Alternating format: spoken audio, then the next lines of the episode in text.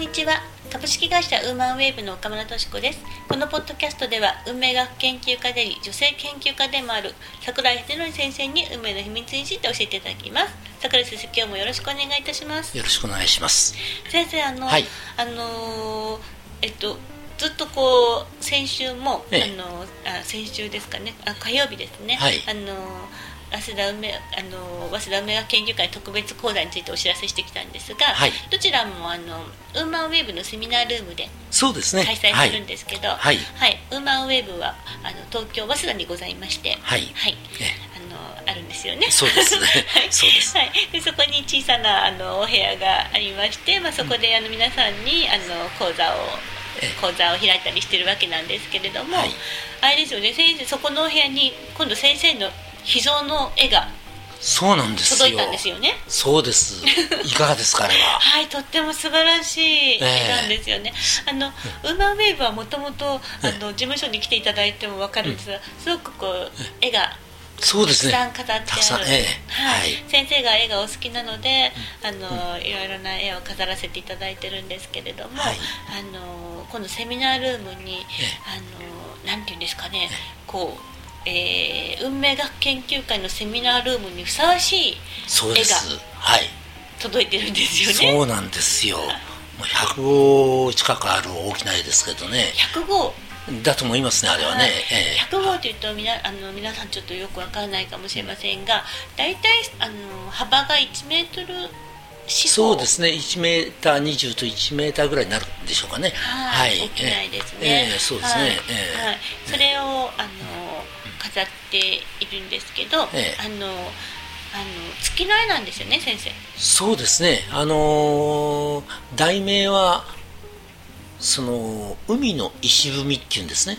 石踏みっていうのははい。こう、えーなんて言うんでしょうか。こう、えー石碑はい。石碑の碑を書いて。そうです。石踏み石踏みと、えーあの一文字で石踏みと読むんですか？読むんです。そうなの。ちょっと難しいですがね。そうですね。はい。皆さんあのの辞書で調べていただいて。はい、そうですね。月月と岩、はい。とと海、えーがまあこうねあの、はい。書かれてる。一枚ね描かれているんですけど。そうですね。あの、ええ。なんていうんですかね、ええ。それこそあのなんていうんですか？何もなんていうんですかね？あの言葉が出てきませんけど、あのなあのセミナールーム自体があの、ごちゃごちゃしてないんですよね。すごくすっきりしてるので、白い真っ白い壁に、ええ。あのその絵がかかっているので、こうなんていうか本当にこうそこがそこその学の中に入っていけそうな、そうですね、ああの私はあれはあのはい太古のじあの人間のね、はい。あの本当にそれこそ海から生まれた時のねような絵ではあのではないそれをだ人間が見たようなねそういうようななんていうんでしょうそんなような感じもあるんですよね。あー。えあのその石踏み、ええ。岩ですね。岩。うん。があのすごく大きいんですよね。そうなんとなく勾玉のような感じもちょっとす形としてはするし、ね。なんていうんでしょうかね。そう、うん、あここから人間が生まれたようにも見えるし逆に言えばあの人間というものがこういううんものなんだというふうなね、そのも見えるしそれでまたそこにあの月が幻想的に、えー輝いてるもんですから本当にこうなんでしょうかね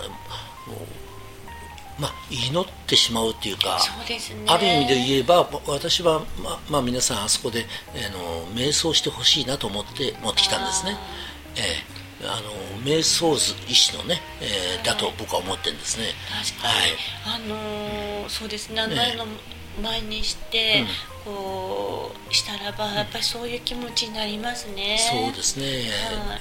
実はこの画家ははい。何年ずーっとですねこの海の石踏みというのをね、はい。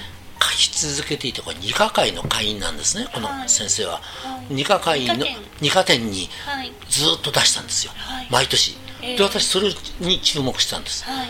えこの先生は毎年あの海の石踏みであの同じタイトルでタイトルでそれぞれに違う絵を描いて違う絵を描いていくわけですそれ毎年秋にこの二課展に行っっては私それ見ててあの実に不思議だなというのと、であのこの先生のだったら1枚買ってしまえっていうわけで買って。まあ、実はその、ええあのこの先生はあ実はあの後に一緒の、えー、会に入っていてその会の会員でもあるんですけどね、はい、えー、そんなようなことで、えー、一回ちょっとね、えー、だからいろんな今セミナーが特別方向とかいろいろありますから、えー、一回いらしてね、えー、そういうのを見るとやはり相当心は洗われると思いますよ。そうですね、えー、お勉強もできて心も洗われちゃうっていうのは す。ごいですね。いやと思いますよ、えー、はい、えー、はい、あのすごくこうあの思って先生からその絵のお話を伺って、えー、あの月の絵だって伺ってたので、すごく月が大きいのかなと思っていたんですけど、月はそんなに大きくはないんですよね。